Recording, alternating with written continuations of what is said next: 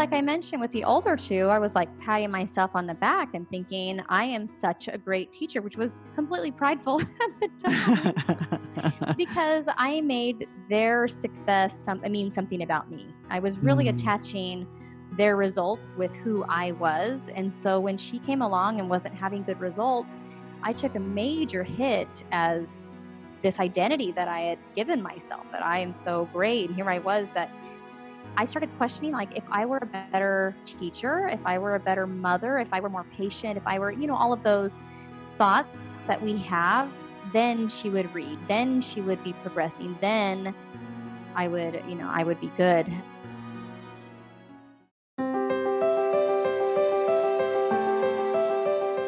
Welcome to Stories of Hope in Hard Times, the show that explores how people endure and even thrive in difficult times, all with God's help.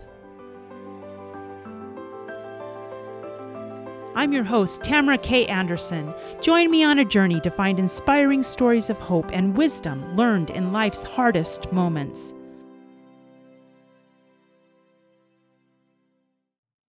My guest today is the mother to four amazing children and has been married for over eighteen years. She has been homeschooling for over twelve years and loves being able to do that.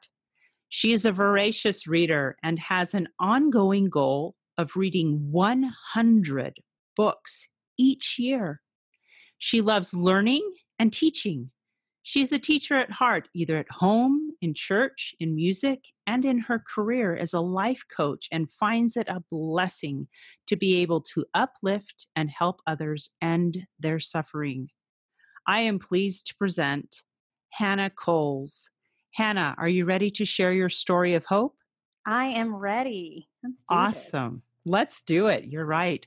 Before we dive in too deep, I just have to ask you about your goal of reading one hundred books every year. I mean, that sounds astronomical. So why don't you tell me where you came up with that idea, and maybe tell me one of your favorite books that you've read. I would love to. So it's not really my idea. I can't own that. I, I heard an interview, and I can't remember who the author was, but it was a really famous author. And he said that for him to get ideas and, and just where his ideas come from, is that he sets a goal to read one hundred books a year. And it wasn't really anything deep at the time. I just thought, that sounds kind of fun. I want to try that. And so for the last eight years, I have made that my goal. Sometimes in December, I get a lot of reading done. I want to try and catch up and make sure I hit my goal. But I've been doing it for about eight years, and it has just profoundly blessed my life. It it stretches me and gives me kind of a measurable goal to to make sure that I, I stay accountable and that I keep reading. I do love reading all kinds of things, uplifting things. I read a lot of um, nonfiction and fiction alike. The only thing I, I tend to steer away from is is anything dark or scary. That's not really my scene, but but yeah, I try. I, I read a lot. I love reading. That's awesome. Favorite book? Or I, I'm sure it's hard to pick it down just to one book. So one of your favorite books. How about that? That is really hard. So I'm going to have to go with a book, Wonder. Now, Wonder, it's actually a middle grade book, but it just absolutely touched my heart. And I cried the good cry several times in that book. I also really liked, what made me pick up the book in the first place is on N P R, the N P R, the um, radio station, they were interviewing the author. And what piqued my interest was she wrote the book off of an experience she had with her daughter. She mm. took her daughter, I think it was her daughter, her child, to like an ice cream shop. And at this ice cream shop, there was a boy that had severe deformities. And her daughter started asking questions and noticing that this child looked different than everyone else. And the mother just went beet red and didn't know what to do. And so she thought she was being polite and raced her child out of there so she wasn't drawing attention to this child. Mm-hmm. But as she was reflecting afterwards, she realized that she just taught her daughter that when you see people that are different than you, then you pick up your stuff and you run. Mm. And so she didn't want to leave that impression on her daughter and in the world, because we don't know what to say. And so we think the answer is to run. We think that's being polite, when really on the opposite spectrum, they just want to be included. And and so it, so she said, if I could do it over again, Mm. I would have walked up there and introduced myself and inter- introduced my daughter and, and just had a normal conversation. So the book Wonder is, is a fictional tale about a young boy, August, who has severe deformities, and he's homeschooled up until middle school. And in middle school, they, they put him in the public school arena, and it's just his experiences where, you know, there are some kids that, that make fun of him and he's got to go through that. But then there's other kids that just genuinely love him, and, and they are able to form these really deep connections and friendships. It's just a beautiful book. I highly recommend it for anybody. I loved it. Oh, that's fantastic. Thank you. I think they just made a movie out of it, didn't they? They did. Julia Roberts, Owen Wilson. Yeah. It's a really great movie, but you know, the book's always better. So read that. Always, always, always. I totally agree with that. Well, thanks for sharing that. And what an amazing goal. I probably could read a lot, a hundred fun books every year. In fact, I'm sure I probably do, but it's, I struggle more with the, um, books that probably give me more education. I'd rather read for fun any day, any day, any day. But I do, I do read and listen to other books. So let's dive in a little bit to you and your amazing life and experiences. Um, I thought I'd ask you a little bit about your daughter who had dyslexia, and if you would mind telling us a little bit of her story and your story along with that. Yeah, of course. So I'm going to give you a little bit of a background with that. My daughter that has dyslexia, she's the third child. And so it, in my, my four kids, it goes girl, boy, girl, boy. So my, when my daughter was born, my oldest, of course, she had one-on-one attention. And so she was reading really early and everything was fine and normal and, and advanced. And then my son, my second, he started reading when he was three, like reading, reading. Um, he finished all the Harry Potter books by the time he was six years old. Oh my heck. And so I'm thinking that this is normal. Like, this is just how it is. I'm giving myself a pat on the back that I'm this amazing teacher and mother and homeschooler. And then my sweet daughter comes around. And so at age three, I'm like, whoa, we're behind because we're not reading. So I started her really early, you know, learning phonetics and doing all of those things that I did with my other children. And then age four, and then age five, six, seven, eight, and we're still really struggling to even read, you know, at a first grade level. And mm-hmm. it was to read, I, I remember just really wanting to pull my hair out. And I was thinking, you know, what is wrong? This can't be right. And is she just being lazy? Is she not trying? What's happening here? Am I, you know, it just took a major hit to me as a, as a mother, as a homeschooler. All that, those things I thought about myself were clearly no longer true, because if they were, then this child would be succeeding. And so I kind of had, I didn't know a lot about dyslexia at the time. The only thing I knew was like the letter reversals, the B's and the D's, because that's just mm-hmm. what I had heard. And she clearly had those, but I would be helping her read a paragraph and, and the same word would come up like ten different times in that paragraph. And every single time she would have to stop and she would really struggle. And it was, it was a really painstaking process to get through reading. Yeah. And so we, we asked the school if they could, you know, help us out. And the school's like, no, no, no, we don't, we don't do that. You need to go to your doctor. So we would go to our doctor who said, we don't test that. That has to go through your school. And we oh no, for years we were back and forth, back and forth. And then we moved uh, our family, and just absolutely by divine design, I'm certain of it. Within the first week that we moved there, we met a family who their son also has dyslexia. And she said, you need to go here. This is the ophthalmologist. He will test her. You'll find out. And it turns out that she has several different forms of dyslexia, and just getting that awareness and that knowledge. And for her also to realize that nothing's wrong with her, right? Nothing's wrong with me, you know, that we could, we could start to pinpoint what was really the problem and to be able to help her through that journey. Wow. So you mentioned that there's different kinds of dyslexia. I was not aware of that. Would you mind telling me a little bit about that? So I don't know all the forms. I do know that they stem off of like six major forms, where there's, um, you know, um, phonological, there's they call it surface dyslexia, which just takes a little bit of time decoding, you know, words. Um, there's visual, where they have a hard time remembering what they read or what they saw on a page. So, so they might struggle with the reading, but then they can't retain anything. That's a different form of dyslexia. There's um, primary dyslexia, where it's it's genetic and you're just kind of born with it, which she also had, because I, and I didn't know until we went through this process that we have dyslexia on both sides of the family. Like, it just wasn't talked about hmm. ever. Wow. Um, um, and then of course there's dyslexia where it's, it's mathematical. So like numbers start floating around on the page. So with her, there's a lot of fancy names and terms, which I will completely butcher. So I'm not even good. I won't even attempt to tell you those. Um, but with her, it was really interesting because she, she wasn't able to follow the lines. Like, the lines would move around the page. And so she would constantly be losing her place.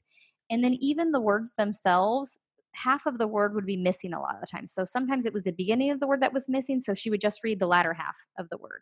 Mm. And when we were helping her, we're like, no, that, like, what letter does that start with? And she would see, J, you know, she would say J, and I would say, no, that's a B, because I was confused.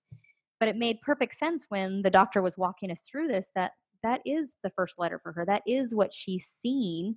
And even though it's the same word ten times in the paragraph, to her ten times, it's a different word because it looks completely different every single time that she was coming across it. Wow. So tell me what the process looked like once she was diagnosed. What did you need to do? What did she need to do? What was, what did that look like? So it was really fascinating for me to learn, because we did see an ophthalmologist, and I would have never put it together that we needed to go see an eye doctor mm-hmm. to do that. Like, I, I didn't know, I guess, where the learning um, struggle or the challenge was, but she wasn't struggling in any other area of her life. It really was just reading and kind of comprehending what she was reading, but but absolutely fine in other areas. And so he was just saying that her eyes weren't quite matched up, that it really was a vision problem, because nothing's wrong with her brain. It was just that her eyes weren't functioning the way that they should. And so that looked like vision therapy. That looked like getting special glasses. That looked like a lot of testing to figure out what it was that she needed. And then every single day we would have forty minutes of eye therapy at home, and then once a week with the doctor.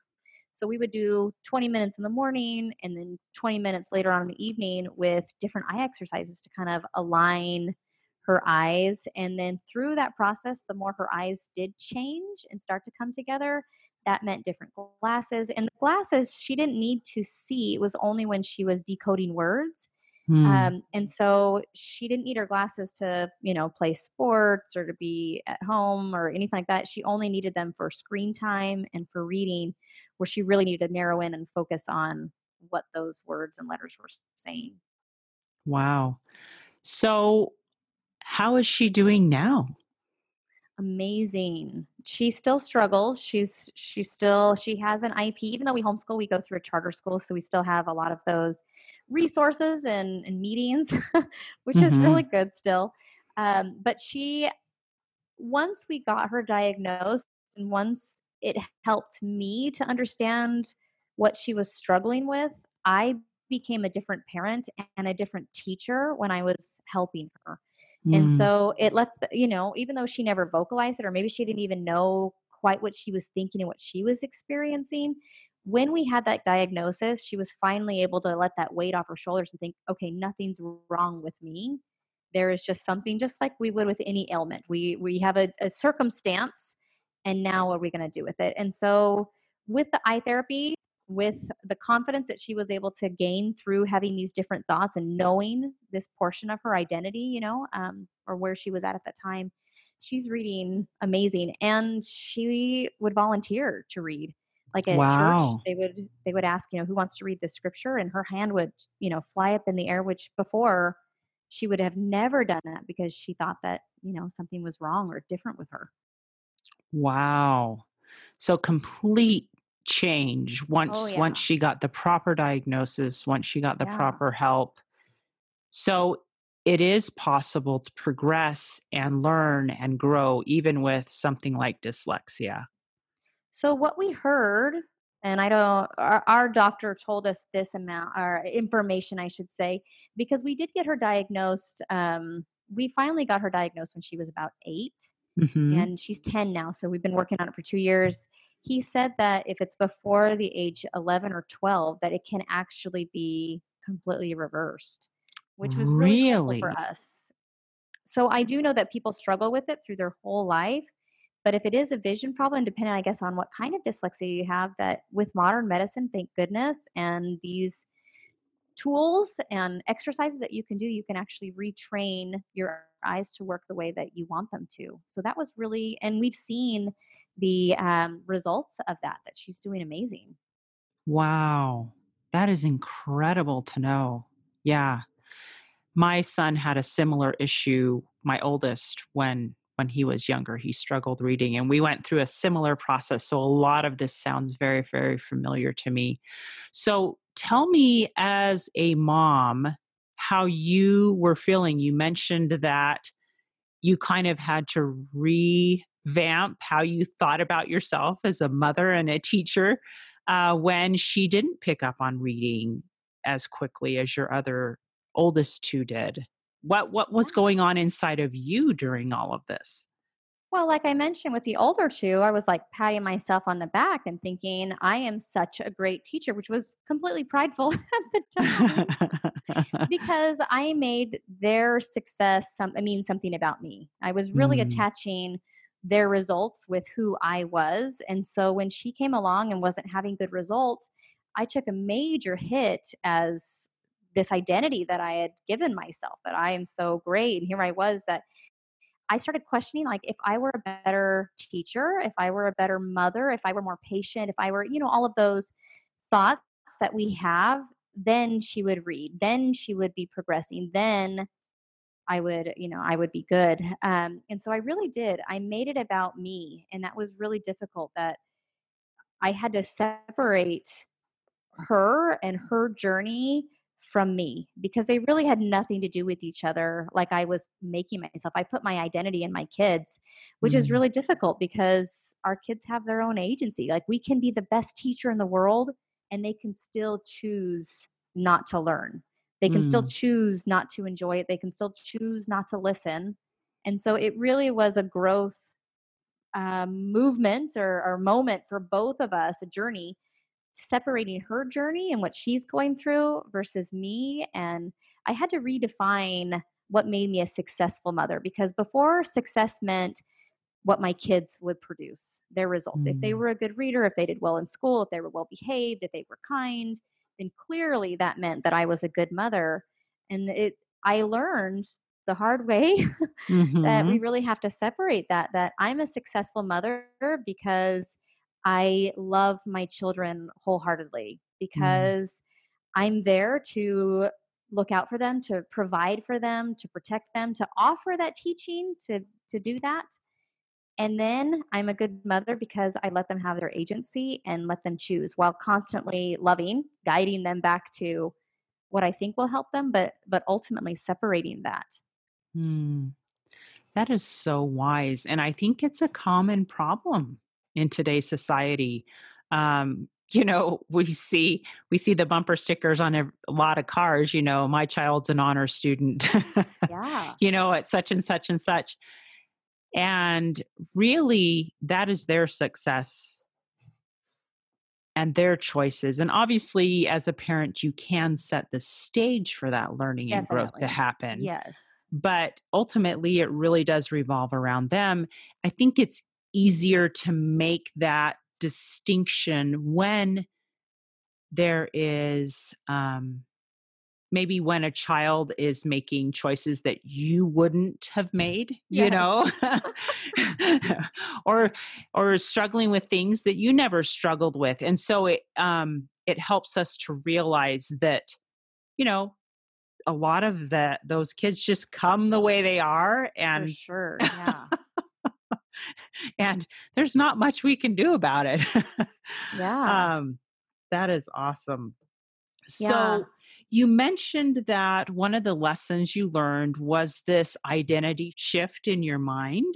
Yeah. Um, What other lessons did you learn through watching your daughter struggle with dyslexia?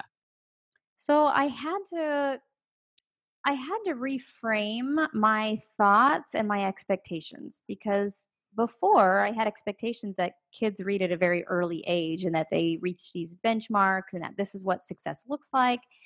And I really had to reframe that, where everyone learns at different times and different paces, because in my mind, when she wasn't reading, my mind went to scarcity and lack. And of course I was catastrophizing, because I was like, she's never going to get a job.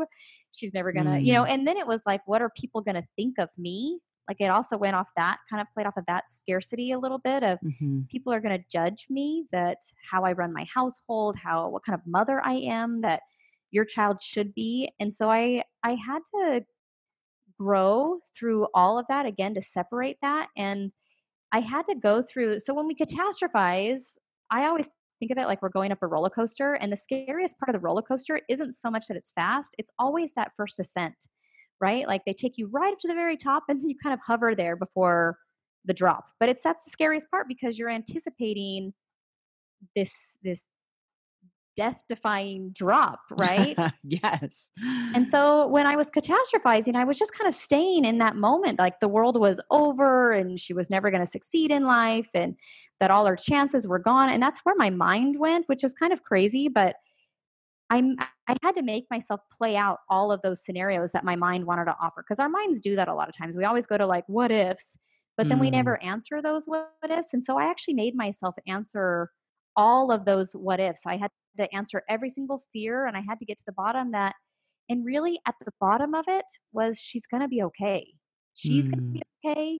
And I'm going to be okay. And there's nothing wrong that says she has to learn at age five or age twenty. She can still progress and succeed, and that everyone has their different timetables and their different paces and their different learning journeys, and that it's totally fine. Wow. That is so awesome. I love that you were able to to figure that out. And and it isn't something that you snap your fingers and you learn instantly. I mean, I no. wish, right? Yes, yes. I'm it's sure this took months and maybe even years, right? Yeah. It was just a matter of every time the fear would come up, I I really made myself, because the fears are always like, what if? And then I would be like, so what? Like, what if that does happen? And then what? And then I'd make myself answer it. And then it would just calm my fears down. Like, she's going to be okay. And I'm going to be okay. And none of this is a reflection of who we really are. It's just a trial. It's just a circumstance. And it's totally fine that we have this. But mm. yeah, it was a process every single time, every single, you know, fear that would come up. It was, okay, let's pick a number. Let, now, now let's address fear five hundred twenty-eight. Yeah, it was, it was a process. Oh my goodness. That's awesome. So, um, you mentioned also before we, we started the interview that one of the things that you found important during this time was taking care of yourself. Why is that?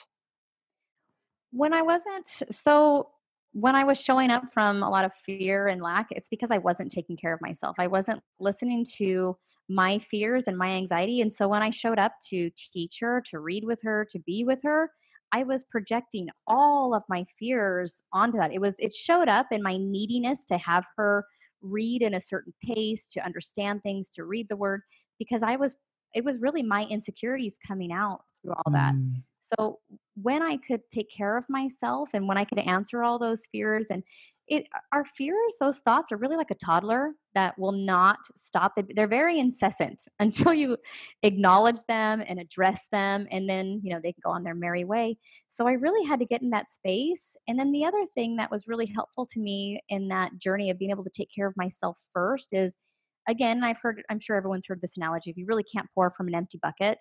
So mm. I had to give that to myself, and it was hard. It was a very difficult journey for me and for her. And I needed to acknowledge that. I wanted other people to acknowledge that. I wanted my husband to come home and understand and be like, whoa, I understand your day was so hard.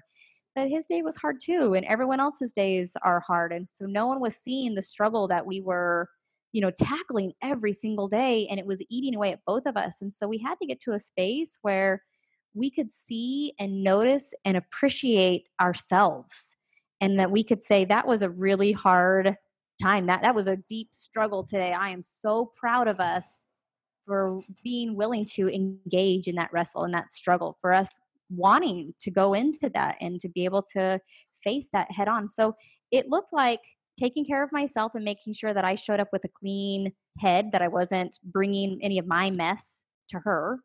And then mm-hmm. it also looked like validating and appreciating and noticing all those little things that we want other people to thank us and validate us and give us high fives for, and learning to give that to ourselves. It makes such a difference in how you show up. Yeah. So what, what things did you do to fill your bucket? So a lot of it's thought work. Like I said, I really just addressed, a lot of times we want to be listened to. We just want to be seen. We want to, you know, we want others to see how hard it is for us and to acknowledge that. Mm-hmm. The problem with that is they can't really give you what you need. You, I'm sure everyone has had times where they might console you or they might try and offer you words that are going to fill you up, but they never say it quite right. Yeah, that's they don't true. Know, they know they don't know what you need. And I was the only person that knew that. So I mm. had to get to a, a, a space where I could offer all that to myself, because I knew exactly what I was struggling with. I knew exactly what was hard for me. I knew the effort and the time that I gave into it. And so I could see, and I was the perfect person to give that to myself. And so a lot of my self-care is thought work, because our thoughts mm. create how we feel. And so if I wanted to feel a certain way, I wanted to feel peaceful and calm and patient and loving, then I had to take care of all of my mess first. And so a lot of that is just me sitting down, doing thought work, journaling, and going through and questioning all of those thoughts. Like, is that really true? Is that really going to happen? And so that's what thought work is. Um, mm. That's what self-care and filling my bucket looks like. So journaling, addressing the fears and the issues that come up. Is this something that you prayed about at all? Let me ask you that. Yeah. Yeah. Yeah. I heard once, it was by, I think, Gordon B. Hinckley. They asked him how many times a day, you know, how many times a day he, he prays.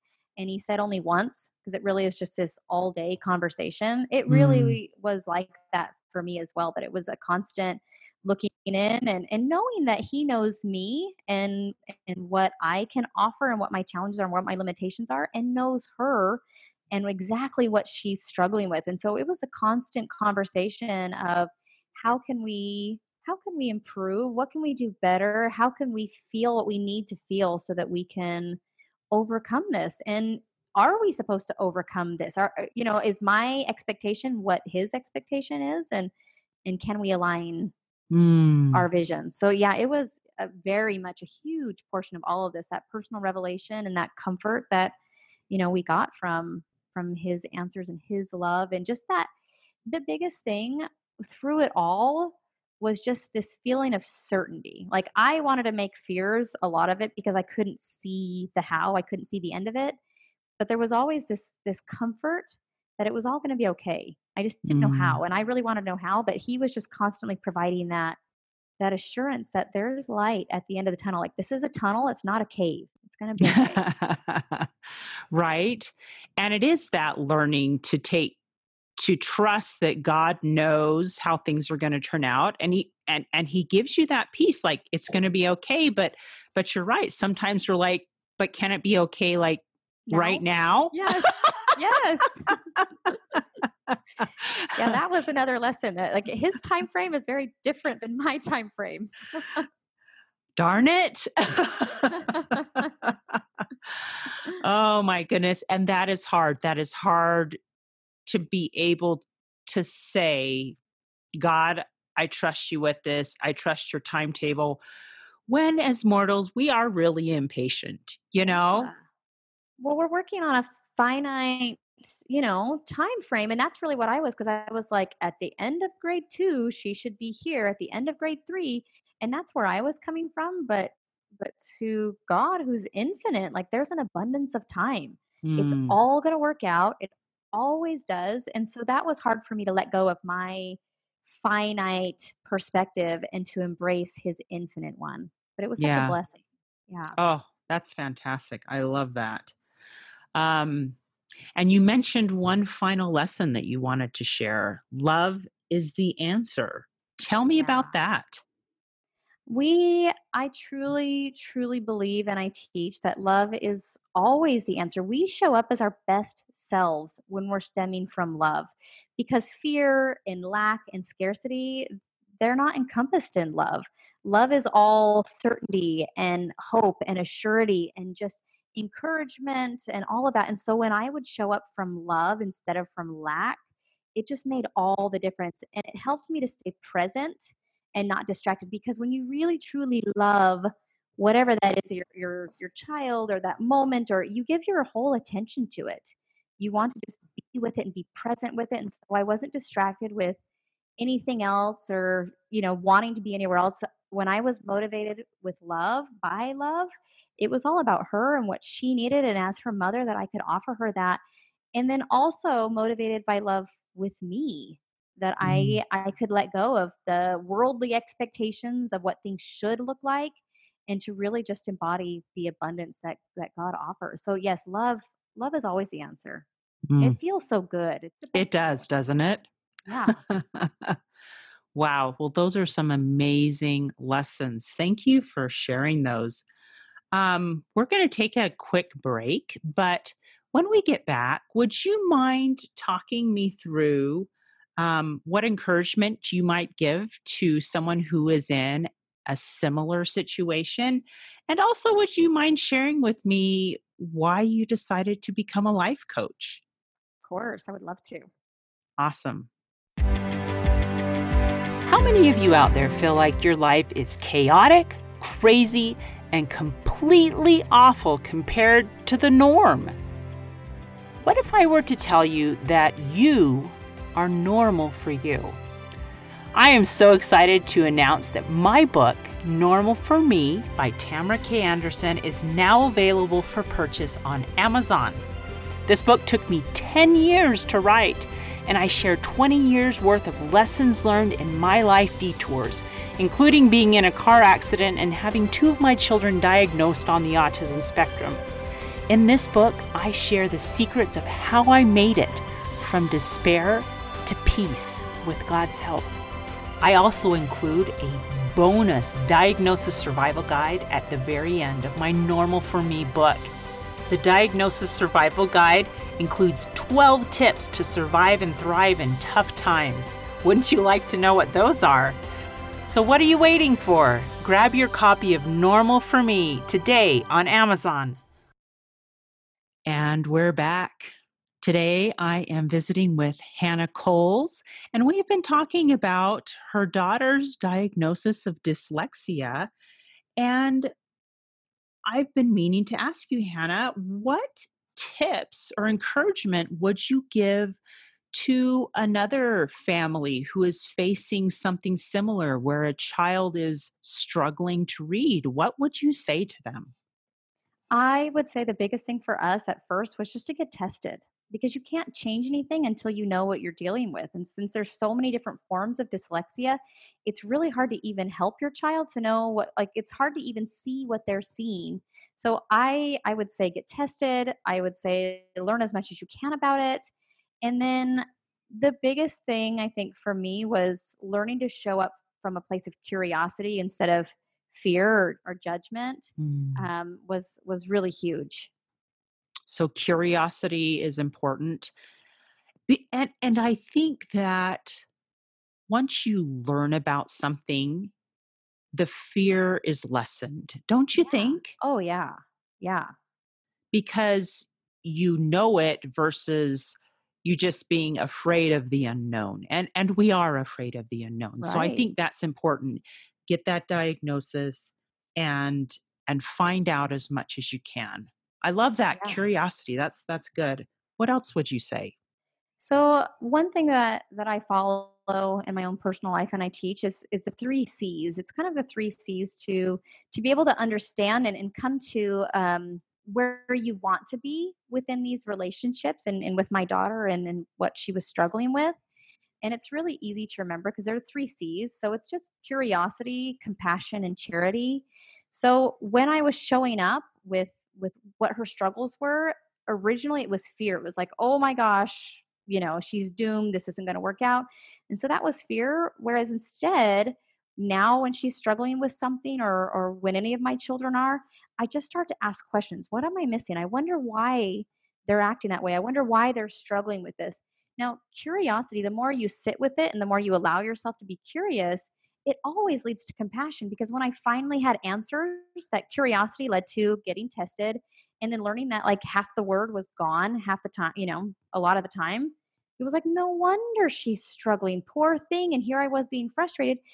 So that's why I say that curiosity leads to compassion, because now we mm. finally, we can like empathize. We can put ourselves in, or sympathize, put ourselves in their shoes a little bit. And, and it, that compassion always leads to love.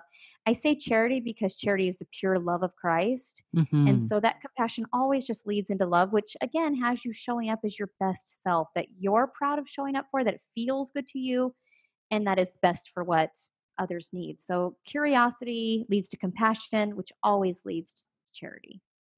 Wow. That is awesome. I love that. The three C's.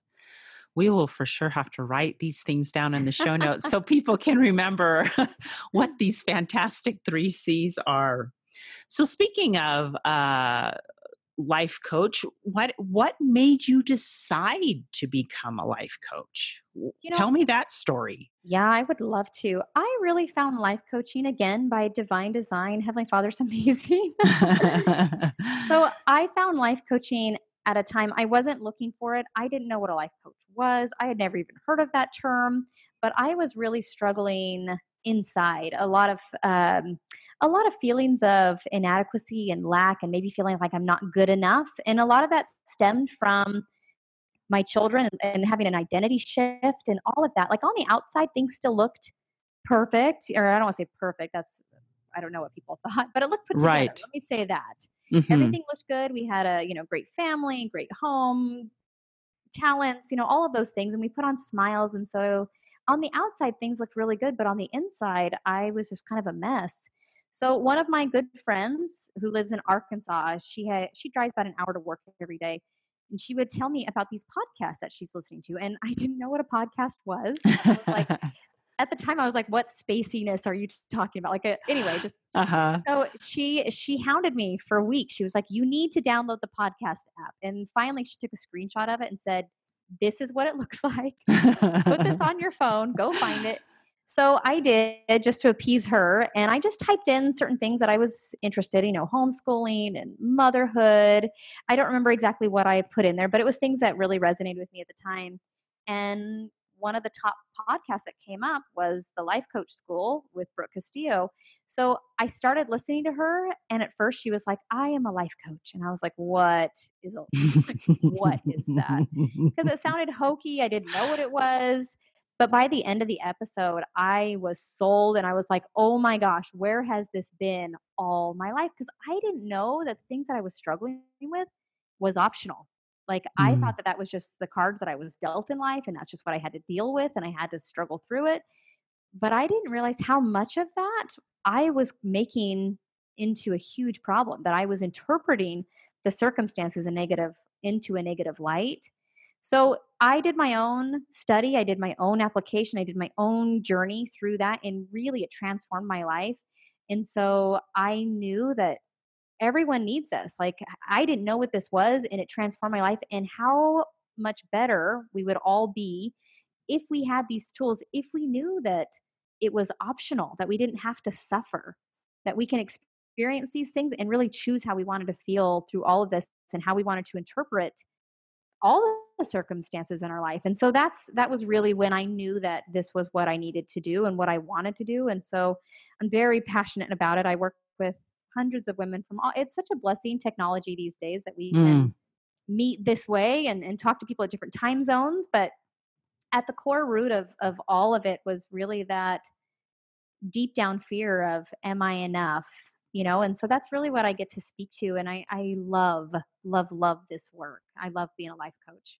Oh, that's fantastic. So it sounds like you made the shift from being insecure and afraid to being confident, and almost like you could choose your path. Is, yeah. is that a correct summary? Yes, I can. I don't want to say the correct path, but I, I think um, the correct experience. Ooh. Because we don't get to choose the circumstances in life. Like we still, I don't get to choose that my daughter has dyslexia, but I can choose how I want to interpret that. I can make that a problem, or I can make that just part of life. And it doesn't have to be a problem unless I choose to make it a problem. Mm. And then depending on what I'm thinking about it, of course, that creates how I feel. Like when it's not a problem, it's not a problem. I don't make it, you know, a struggle. And so that was huge for me. Like I said, there we have circumstances in life, but we get to choose how we experience them. Mm, I love that. That is powerful. And what an amazing work that you're doing. That just sounds fantastic, the lives that you can impact because you made a change first, right? Yeah, I know. I needed I needed everything, every struggle, every tear. I needed all of that to get me to the point where I was ready. Like I was a vessel that I that could hold this next portion of my life. So I'm I'm really grateful for all of it. You can count it all as joy. Mm, that's awesome. I know. I I think I look I look back on on my struggles the same way now. But I tell you what, at the time it was not joy. Oh yeah, no, no, no, no. It was just pain, struggle, not fun. No. So I guess the message there is, if you are struggling, it will not always be that way. Yeah. Yeah. I think, I know Heavenly Father will always find a way to make it work towards your good. Mm. So there's always hope. That's awesome. Do you have a favorite Bible verse that's, that has resonated with you through all of your ups and downs? Yes, I do. I have several. Hey, and they there change you go. At different seasons in your life, but this one, this right? Is pretty much my yeah. This one's my consistent one. It's from Second Timothy, and it's Second Timothy one seven that says, "For God hath not given us the spirit of fear, but of power and of love and of a sound mind." And I, it's been such an anchor for me because anytime that I'm fearing or I'm afraid, I have to realize that that's not from God, because God doesn't give us that. He gives us power, power to overcome our struggles and our challenges. He gives us love so that we can be filled with that whole, warm, deep feeling, and a sound mind, which I interpret as as peace. We don't mm. have to, to to struggle. We don't have to create more of a struggle than there needs to be, that we can be filled with power, love, and, and peace. It's it's huge. Yeah. Are these things that um, you say to yourself? Like, do you do affirmations and remind yourself of that you have power, love, and peace in yourself? Or or how were you best able to internalize those things? There's a lot of ways that you can can incorporate that. And everything that you want to learn has to come from a form of practice. Like everything we do is practicing, including the thoughts that we choose to think. So I actually have an app on my phone with this scripture that pops up five different times a day. And so really? When I see that, yes, it's been so good, because then it, it helps me to, to focus, and I'm like, oh yeah. And if my thoughts are kind of trailing off in a direction, I'm like, that's right. And then I can reframe and I can refocus, and then I can can stay in line with my focus and where I where I want to go. Wow. So I don't derail too far. Right. Maybe I right. need it more, but five is good right now. Five is fantastic. Okay, you have to share what app that is, because I know there's somebody other than me going, how do I do that on my phone? Yes, it was a free app. It's just called Ponderize. So the gist behind that was, in the scriptures, a lot of times it tells us that we need to ponder, which denotes more than just thinking about it, but really sitting with it. And then the rest of it, arise, is uh, like memorizing. So you oh. get to ponderize. You get to ponder it at the same time you're practicing it and memorize it and thinking it. So, so yeah, the app is Ponderize. Go find cool. it, because it's, and you can set up your own how many times a day you want and what scripture you want. But it's been it's been awesome for me. Oh, I love that. And that way you are remembering what you want God's message to you yes. to be several times a day. Okay, I'm totally doing that. Oh my goodness. So what other resources besides your fantastic Ponderize app um, would you share with people? Do you have any books that are favorite books, or or or what what resources would you share with us? Yes, so many. So books. I love obviously I love books and reading. Right. Books. Yes, it's just a, another perspective and expert advice. One of my favorite, favorite books, which is a huge resource no matter what journey people are on or what they're struggling with or what their trial is right now, was the book Mindset by Doctor Carol Dweck. She, she's incredible. She is a professor, was a professor over at Stanford. She taught um, psychology there for many years at Stanford University. And so she's really the, the genius behind the growth mindset, fixed mindset concept. Mm-hmm. And I had learned that in school, that the fixed mindset is, you know, I can't do this. And the growth mindset is, I'm going to figure out how. But in this book, she goes into great depth and how this shows up in different aspects of my life and in my kids' life and in my, you know, just my circle, so that I can just start noticing the thought pattern that I'm thinking and where I'm coming from. And also that, again, there's a way out and a way up. Like if I can't figure this out, you know, how many times have I tried? And it's always just, it's future focused. It's, there's always a way. Everything is figure outable. I love what Audrey Hepburn says, where nothing is impossible. She says the word itself says I'm possible. Oh so, my gosh. I love that. Isn't that good? I love Audrey Hepburn. So yes, if you have not read Mindset, like I, again, no matter what age, season, circumstance, situation, background, this book will change your life. It's so good. Oh, okay. I'm totally going to have to read that too. Even though it's not a fantasy book, which is my favorite genre, but um, I will read Mindset. And we will put links to these in the show notes for sure, so that uh, those of you who are driving or doing laundry or something like that can can keep doing what you're doing and still find these resources in the show notes. Um, Hannah, before we go, is there a way that people can reach out and contact you if they if something you have said has just really resonated with them? How how do we get a hold of you? How do we find you? Yeah, of course. So I have a, a website. Of course, they can come and check that out, which is um, w w w dot the catalyst coaching dot com. Don't forget the I N G. I have a podcast that offers free life coaching resources. So if there was a concept that they want to hear more, they can they can dive, you know, a little deeper with that. And of course, I'm on social media. I'm on Instagram and Facebook, that I would love to to connect and, and hear what people have to say and what they think and answer questions. So I love connecting with people. People are awesome. That is fantastic. And on Facebook, you're Hannah Coles. And on Instagram, you're the Catalyst Coach, right? Yep, that's right. Very good. We will put that in the show notes as well. Well, Hannah, this has been so fun to sit and visit and chat. Are there any final tips you want to share with uh, us before we go? Yeah, I would just say that there is always hope. There's always light. There's always, everything is figure outable. Even if it feels like it's dark and it's heavy and what the trial is, there is light. We just have to find it. It's, it's just like failure, that we think that failure is the end, that I failed, but failure is just information. It's just like, okay, that didn't work. And now what?